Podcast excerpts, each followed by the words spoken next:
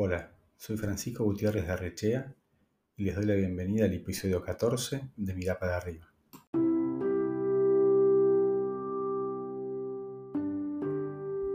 Me recibí de arquitecto y desde el inicio de mi carrera ocupé posiciones directivas en empresas como el Grupo Rogio y NH Hoteles. Durante seis años pregunté, observé y absorbí todo lo relativo a su administración y estrategia. Y ahí comprendí que había llegado a mi límite del aprendizaje por observación. Decidí entonces invertir tiempo y dinero en un MBA. Elegí la Universidad del SEMA, un muy buen mix entre reputación, costo y proximidad. Sin exagerar, esa experiencia cambió mi manera de ver y entender el aprendizaje, las empresas y los negocios. Descubrí la apasionante dinámica de la macroeconomía y su impacto en la micro, en la cual operamos y sobrevivimos. Me deslumbró el marketing y sus estrategias para conectar productos y servicios con sus consumidores. Incorporé conocimientos nuevos de finanzas y organizacional empresarial que alimentan y enriquecen mi toma de decisiones hasta el día de hoy. Y sobre todo, volví al aula, al recreo, a las juntadas de estudio, a la adrenalina previa a un examen y a la increíble oportunidad de hacer nuevos y grandes amigos. Con independencia del desarrollo de tu carrera profesional, siempre es un buen momento para hacer un MBA y te aliento a que lo hagas. Bueno, estamos con María Alegre, fue mi primera profesora en el MBA, no vamos a decir cuándo, de Marketing 1, después, bueno, ya fue directora del MBA en el SEMA y ahora está dirigiendo tres carreras vinculadas a los nuevos negocios que ya nos va a contar en unos pocos minutos. Así que bueno, te doy la bienvenida, María, a este podcast. Bueno, muchas gracias por recibirme, gracias por la invitación. Bueno, es un placer, así que vamos a... Ahí tengo muchísimas preguntas, así que te voy a empezar a ametrallar con inquietudes muy actuales este, y algunas vinculadas más a, tu carrera, como esta primera, que te quería preguntar, que bueno, eh, vos tenés una carrera de grado en, psicología, después te especializaste en marketing, eh, tuviste una primera etapa eh, profesional en empresas multinacionales y, bueno, después fuiste orientando tu carrera hacia la formación de, profesionales, ¿no es cierto? Como decía recién, primero como profesora full time en el SEMA, luego dirigiendo el MBA. En la actualidad me comentaste que estás con las licenciaturas de negocios digitales, eh, analítica de negocios y administración de empresas, siempre en el ámbito del SEMA. Bueno, ¿cómo se produjo esta metamorfosis desde esta área de marketing que todos desean llegar en las multinacionales hacia, hacia la academia?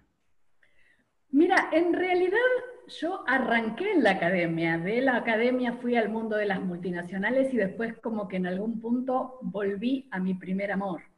Cuando me fui a vivir a Estados Unidos, fui a hacer el doctorado. Y en el doctorado habitualmente es un programa de estudio que se financia eh, haciendo un mix eh, de eh, docencia e investigación. Así que mucho tiempo estuve muy metida en ambientes universitarios, dando clase en Estados Unidos, bueno, por supuesto haciendo investigación primero para mi tesis. Después me metí en el marketing primero desde lo académico. Inicialmente empecé colaborando desde el Departamento de Psicología en la Universidad de Pittsburgh, donde estaba con la Escuela de Negocios y haciendo cosas de comportamiento del consumidor Eventualmente me di cuenta que necesitaba una formación más de negocios, me fui a la Universidad de Rochester, a otra ciudad en Estados Unidos a hacer el MBA, y de ahí me fui a trabajar para Procter Gamble a Cincinnati, pero claro, Cincinnati, que es como el headquarter internacional de Procter, se hace muchísima investigación, ahí no daba clase, como sí vi en las universidades previas, pero hacía mucho research, digamos que la parte de investigación era, que mi trabajo era bastante académico para hacer un trabajo corporativo. Y cuando volví a la Argentina, bueno, por supuesto esa parte más de investigación en mi trabajo en la subsidiaria de Argentina de la empresa desapareció porque no, no tenía, no, no, no, no hay escala para hacer ese tipo de trabajos que se hacen por ahí muy desde una casa matriz. Eh, así que inmediatamente me vinculé con las universidades y volví a enseñar y a hacer investigación y ya insertada en Argentina, mi perfil y mis intereses tenían más que ver con lo académico que lo, lo corporativo. Así que volví al, al, mundo de la universidad rápidamente y fue como volver a mis raíces, ¿no? Porque mucho, yo pasé nueve años en Estados Unidos enseñando y haciendo investigación y trabajando en ambientes universitarios. Bueno, no, en realidad siete ahora que pienso. Estoy exagerando un poco, siete años. Bueno, igual es un, es un montón de tiempo dedicado a, a, bueno, a vivir otro país y de luego a la, a investigación. Este, que, bueno, está buenísimo. Que, mm, el, eso es, es, muy valioso cuando las empresas eh, crean esos espacios y esas áreas donde eh, seleccionan un grupo de gente y, y, los ponen a pensar de alguna manera, ¿no? Si no es muy habitual que la diaria te puede, te termina tomando la agenda y, al final no termina en, en, las decisiones tácticas que muchas veces son necesarias, pero si no tenés un, una profundidad de raíces en, la reflexión y análisis, a veces esas decisiones te pueden llevar a, a lugares equivocados. Y contame un poco eh, qué particularidades tienen estas tres carreras que entiendo que estás ahora en, en, plena, no sé si puesta en marcha ya o en el diseño, ¿en, en qué estadio estás ahí? Ok, te cuento también un poco cómo, cómo surgió el tema, ¿no? Eh, hace un par de años cambió el rector en la UCEMA, vino, se hizo cargo de la dirección de la UCEMA Edgardo Zablowski, y entonces me pidió que hiciera como una reingeniería de la parte de negocios en grado. En ese momento teníamos la carrera de administración de empresas y bueno, hicimos una revisión integral y ayornamiento del plan de estudios de administración de empresas y en ese momento propuse que desarrolláramos, aprovechando además que la Universidad del SEMA tiene todo un departamento de ingeniería informática y tenemos mucha gente que maneja temas de tecnología, que lleváramos a grado muchos de los temas que veníamos trabajando fuerte en la Escuela de Negocios que tienen que ver como con esta cosa un poco híbrida de tecnología y negocios que sí. mucho tiene que ver con la revolución digital y cognitiva que está atravesando tantos sectores y tantas industrias. Entonces armamos dos carreras nuevas, que son la licenciatura en negocios digitales y la licenciatura en analítica de negocios, una más orientada a lo digital y al rol de, de, lo digital en los negocios en sentido amplio, y la otra un poquito más combinando con data science y con todo lo que es inteligencia artificial y inteligencia de negocios, etc. Eh, las carreras las presentamos en el ministerio, salieron aprobadas muy rápidamente y ya están en funcionamiento, por supuesto, no todos los años, tenemos en, en negocios digitales tenemos alumnos de primero y segundo año. Claro y en analítica de negocios tenemos alumnos de primer año solamente. Así que bueno, se vienen así como armando de, de a poquito. Mira qué bueno. Bueno, fuiste una visionaria, porque mientras vos describías este, los negocios digitales, yo me pregunto hoy, ¿qué negocio no es digital, no es cierto?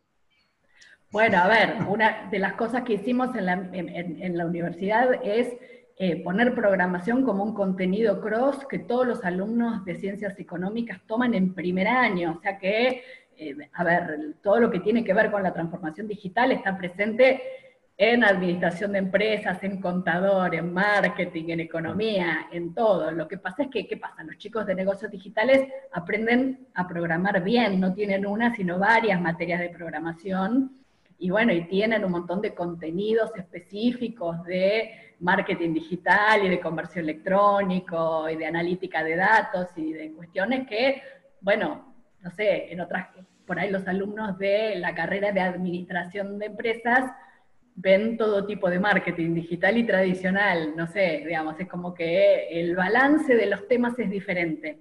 Eh, pero por, pero desde, desde ya que la tecnología está presente en todas las carreras que tienen que ver con el ámbito de lo empresarial.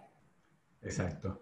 Y bueno, una de las cosas que más valoré cuando me tocó a mí ser alumno de, del SEMA y bueno, después en todas las interacciones que tuve ya como exalumno, tenía que ver con ese cuerpo docente que era tan, tan cuidado y bueno, había gente muy, muy capaz y con muchísima trayectoria este, incluso en el ámbito no solamente de las empresas, sino también de la gestión pública.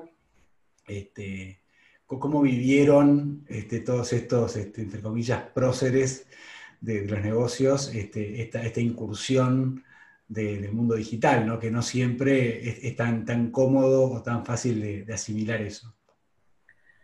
Bueno, a ver, es una combinación de varias cosas. Por un lado, claramente el perfil de persona que dedica su, vida o buena parte de su vida al ámbito de la universidad, a la educación, a la formación, a la investigación académica, tendemos a ser bastante nerds, ¿ok? Bastante gente estudiosa, curiosa, que todo el tiempo se está actualizando y que tiene naturalmente por temperamento y por interés la actitud de estar viendo qué es lo nuevo, qué es lo que se viene, con lo cual eh, algún nivel de adecuación a este tipo de cuestiones eh, se viene incorporando en el know-how de la universidad desde hace rato.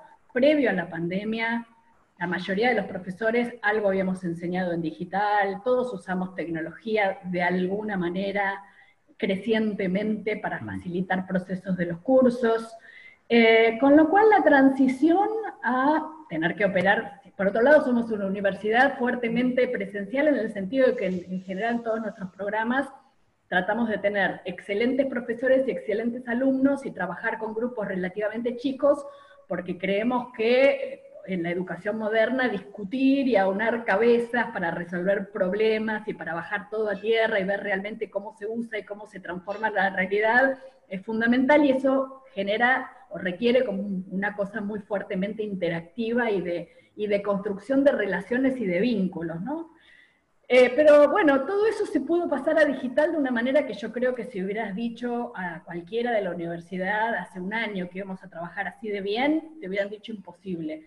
Eh, creo que, como en un montón de otros ámbitos, creo que lo podés llevar como paralelismo a lo que ha sido el trabajo remoto en un montón de empresas, que había escepticismo y que muchas empresas de alguna manera se resistían y ahora están viendo que se trabaja divino cada cual desde su casa y que no sé si hacen falta tantas oficinas y tantos viajes y tantas reuniones y que muchas cosas se pueden eficientizar. Bueno, a la universidad le pasó un poco lo mismo. Dimos clase perfecto, toda la universidad transicionó, hasta los equipos de las distintas áreas, todos los servicios a los alumnos se mantuvieron, se tuvo que reemplazar, no sé, los torneos de fútbol por torneos de ajedrez. Pero fuera de, detalles de ese tipo, te diría que eh, se sintió muy poquito, no hubo un costo para nada. Em, y bueno, y esto definitivamente significa que hay muchos de estos cambios que seguramente llegaron para quedarse, no porque vayamos a reemplazar las clases presenciales, sino porque hay cosas de, no, por ejemplo, esto de que las clases se graban y si un alumno no pudo ir, la puede ver eh, en otro tiempo y lugar. Bueno, eso no lo vamos a perder seguro porque es maravilloso y como eso tantas otras cosas posiblemente, ¿no?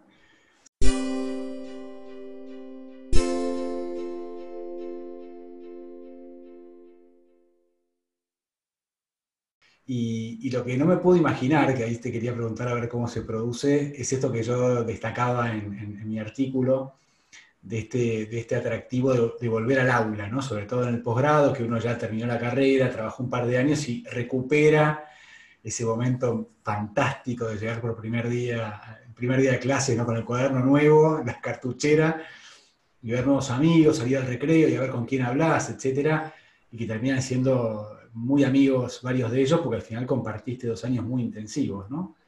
Eh, ¿cómo, se está empezando a dar esta novedad en, el mundo digital? ¿Cómo, lo vienen percibiendo? Mira, em, la mayoría de lo que acabas de describir se transfiere al mundo digital sin ningún inconveniente la gente tiene su cuaderno y se trabaja en grupo y se hacen breakout rooms y se discuten temas y se resuelven casos.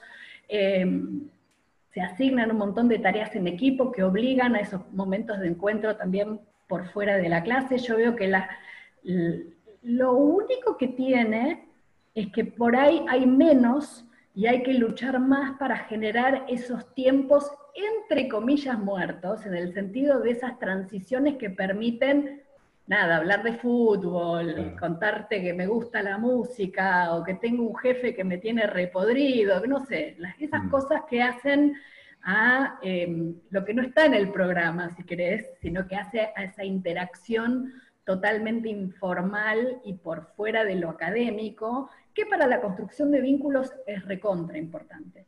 Eh, entonces, bueno, hemos tenido que hacer cosas como em, ayudarlos a armar grupos de WhatsApp, para que mucha de la interacción pueda transcurrir por WhatsApp, empezar las clases un rato antes y cuando la clase terminó, dejar el Zoom abierto un rato después para generar espacios de charlar, digamos, donde la clase todavía no empezó o la clase formalmente ya terminó, pero igual, no sé... sigue disponible. Tal cual, algunos terminó la clase y tienen que salir corriendo, pero siempre hay un grupo que se queda y, te, empieza, che, María, sabes que yo tengo un negocio, que tal cosa, y estuve pensando. Entonces, nada, se comparten como cuestiones que, eh, que no tienen que ver necesariamente con la clase, pero donde por ahí a lo mejor algún ingrediente de la clase puede ser un disparador. Eh, y bueno, se suple de esa manera. Eh, y eso te diría que en algún punto es lo que más uno lamenta de esta situación de cuarentena, ¿no? No, cruzarse con los alumnos en el bar y por ahí tomarse un café y charlar un rato, y lo mismo los alumnos entre sí, ¿no? De tener esos ratos de, de social, pero lo hacen en Zoom, se citan en Zoom y charlan, requiere un poquito más de proactividad. Sospecho que para la gente muy tímida debe ser bastante complicado, pero siendo un poquito proactivo, se la rema muy bien. Sí, ahí solamente faltaría organizar un, delivery de los panchos del kiosco de la Avenida Córdoba, que eran fundamentales para bajar en el recreo entre, las dos clases. Yo creo que ya con eso la experiencia sería completa. Este, que haya un, sistema ahí de Rappi. Este, yo tenía una compañera que trabajaba en un hotel ahí a la vuelta en NH y solía salir justo en la hora del recreo. Entonces este, me veía siempre ahí en la planta baja con otros compañeros y me decía, vos haces el máster para ir a comer los panchos, porque cada vez que que paso por el SEMA te veo, te veo en la planta baja. Bueno, después otra cosa eh, súper eh, interesante del SEMA, que bueno, yo cursé a, principios de los 2000, este, cuando la palabra entrepreneurship era algo que se estaba empezando a poner de moda, este, todos los grandes emprendedores que hoy este, admiramos, eh, algunos capaz que ni habían nacido y, o estarían por ahí en la escuela primaria, y, fue una de las cosas más lindas que yo me llevé de la formación en, el SEMA. De hecho, hoy yo ya emprendí mi camino independiente de alguna manera. Y, la verdad que siempre lo vi en eso como muy pionero al SEMA, ¿no? Como que en aquel momento eh, mucha gente que estudiaba un MBA era para acceder a la alta dirección de una compañía, por ahí para, este, para progresar en su trabajo, por ahí para irse al exterior. Y, ahí ya en el SEMA estaban ahí machacando ¿no? con esta semilla de, los emprendedores y su rol dinamizador en la economía. Este, me imagino que bueno, en toda tu carrera habrán pasado por tus aulas eh, muchos este, con, vocación emprendedora y algunos que han eventualmente eh, conseguido algún éxito en particular. Así que no sé si querés compartir alguno que te haya llamado la atención o algún caso en particular que, que, guardes con especial este, recuerdo? Bueno, te puedo contar un par de casos. Eh, eh, eh, uno que es Martín Migoya, que siempre cuenta que Globant nació cuando él estaba haciendo el MBA en la UCEMA y salía de clase y se juntaba en un bar irlandés que estaba ahí en la esquina de Reconquista y Viamonte, con, lo que son, con quienes son actualmente sus socios, y en una servilleta de papel en el bar empezó lo que fue el concepto y además él siempre dice que el plan de negocios nació con una frase en una servilleta que decía, vamos a desarrollar servicios de tecnología para el mundo. Eh, y así empezaron. Eh, y así empezaron, ¿no? O sea, se tomaron un avión y se fueron a Londres y ahí sí fue su primer cliente y su primera oficina. Eh, y bueno, nada, es una historia como especialmente brillante porque por supuesto Globant hoy es un monstruo. Eh, realmente han hecho una compañía enorme y súper, súper exitosa. Y el otro es un ejemplo mucho más, eh, más reciente. Hay unos chicos que se acaban de recibir de grado en la UCEMA, que en tercer año de la carrera tenían que hacer un proyecto para el curso de marketing de Pablo Reyes, eh, y bueno, se les ocurrió una máquina que enfríe, ¿no? Para, para, poder enfriar rápidamente bebidas. Y bueno, hicieron todo un despliegue, hicieron un proyecto lindo para la materia y tenían algunas ideas y, Pablo y otros profesores con los que estaban cursando en ese momento los alentaron a que no se quedaran simplemente con la idea, que realmente habían trabajado mucho. Bueno, la cuestión es que los pibes le metieron para adelante y desarrollaron y crearon una máquina, la empresa se llama Chilit, y tiene una máquina que en cosa de segundos te enfría desde una botella de cerveza o una latita de gaseosa o lo que ah, quieras a la temperatura justa. Y bueno, estaban en proceso de venderle su invento a una gran empresa ahora cuando vino la cuarentena, pero estuvieron todo el verano haciendo pruebas de, de producto en Sudáfrica, porque bueno, la empresa esta que les quiere comprar quería que en un territorio que culturalmente no tuviera nada que ver con la Argentina pudieran llevar la, máquina y demostrar que la, que la, gente está dispuesta a pagar extra por una bebida helada. Eh, y bueno, ves los videos de la gente respondiendo a la máquina y es insólita la pasión que despierta. Realmente es como... Eh, o sea, realmente es un proyecto que está muy bien armado, muy bien hecho, el producto es impecable, toda la planificación que hicieron desde el registro de la patente, que registrar una patente a nivel internacional no es una cosa sencilla. Hasta, viste, cuatro pibes de 20 años negociando contratos con, con, empresas multinacionales a nivel internacional, que no es tampoco una cosa sencilla. Bueno, nada, un caso muy, muy nuevito que me llena de orgullo.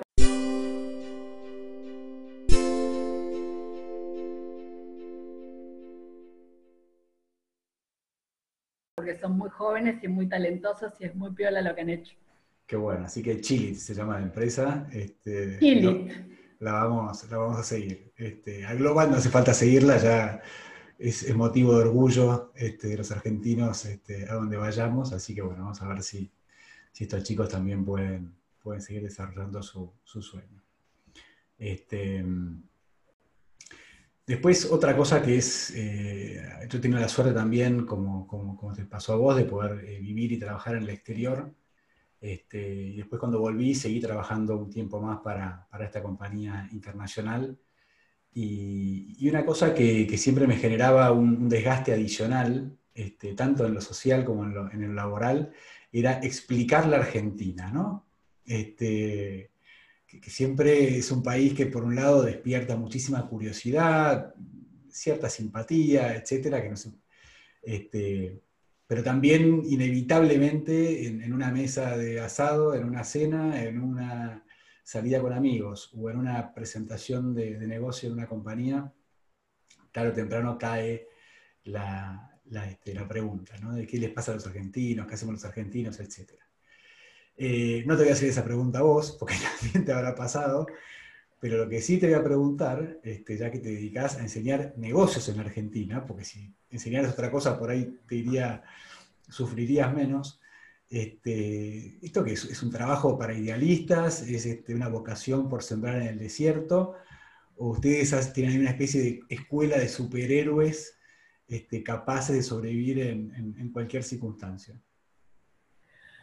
A ver, eh, en cualquier lugar del mundo, incluida la Argentina, si vos tenés, armás un negocio que está bien armado, que tiene una buena propuesta de valor, que entendió su cliente, su mercado, su competencia, hiciste los deberes, podés ser un empresario exitoso y acabamos de nombrar dos compañías muy jóvenes, una muy conocida que es Globant y otra menos conocida que es Chilit, que nacieron en la Universidad del SEMA y que compiten y que se ganan un lugar en el mundo, ¿ok?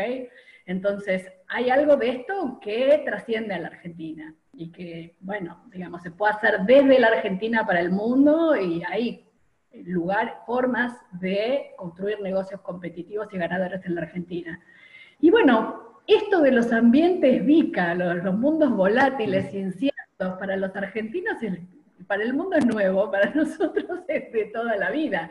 Esto de que eh, hay que reinventarse todo el tiempo, que el negocio que funciona hoy es impensable que sea lo que te va a sustentar mañana otra vez.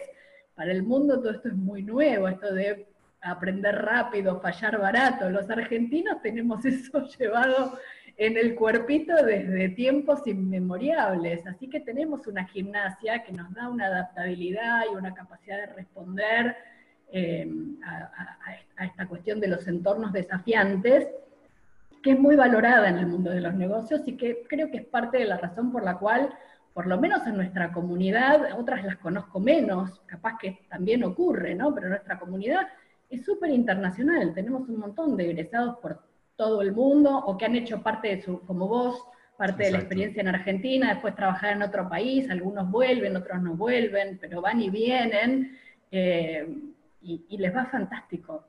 Te digo, de toda la vida, toda la gente de la UCEMA que va afuera, yo los veo, hacen maestrías y doctorados en toda clase de universidades súper competitivas o se incorporan en mercados realmente donde los estándares son muy altos y les va bárbaro. Eh, así que no sé cómo es el tema, pero evidentemente es algo que se puede hacer y que funciona, y que funciona en Argentina y que funciona en el mundo también.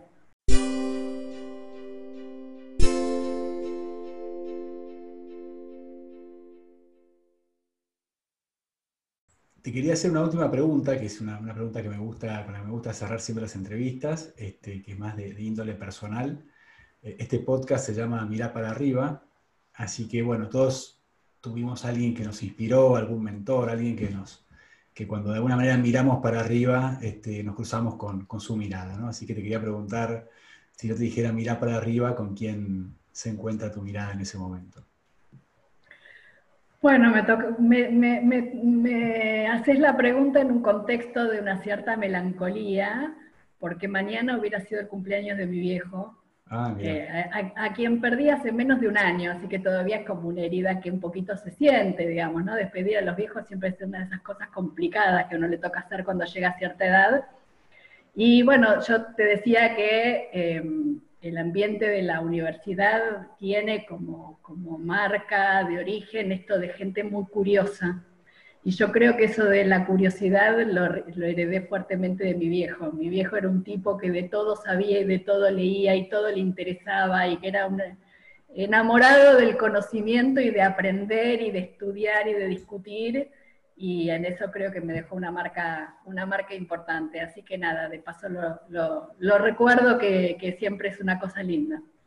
Bueno, qué bueno, qué lindo recuerdo, qué, qué lindo legado que te dejó, porque al final alguien que te deja la curiosidad, te deja algo para toda la vida, ¿no? Este, y es algo que uno puede seguir reproduciendo casi todos los días y, es una muy linda manera de recordar a alguien, alguien querido.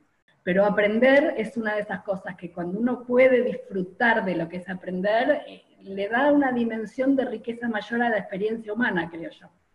Sin lugar a dudas. Bueno, te, agradezco muchísimo este ratito de conversación en estos momentos que, estamos todos en casa, pero también tenemos las agendas eh, saturadas de Zoom, de trabajo, de familia, de hijos, etc. Así que fue un placer este, recuperar esta charla. Bueno, fantástico. Muchísimas gracias por la invitación. Me encantó volver a verte. Hacía mucho que no nos veíamos. Eh, así que nada, te mando un beso. Bueno, un placer y cuando vuelva a la, cuando vuelva alguna normalidad, seguramente volveré al SEMA algunas de esas charlas tan buenas que hacen para, para exalumnos, etc. Así que siempre, siempre que puedo me doy una vuelta por ahí. Bueno, y ahora te puedes dar una vuelta por la cantidad enorme de charlas que tenemos en digital, que te digo que hay charlas como nunca en la universidad. Exactamente. bueno, ahí estaré entonces. Muchísimas gracias.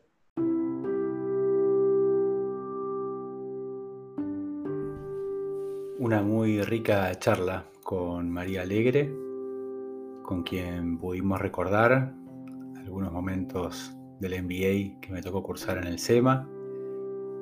Ella mencionó dos casos de empresas exitosas que surgieron de emprendedores formados también ahí, como Globant o Chilit, que personalmente no conocía, y ya me pondré a investigar ese modelo de negocio tan, tan interesante. Y también asomarnos a estas nuevas carreras que manteniendo el foco en el negocio, incorporan de forma estructural el mundo digital.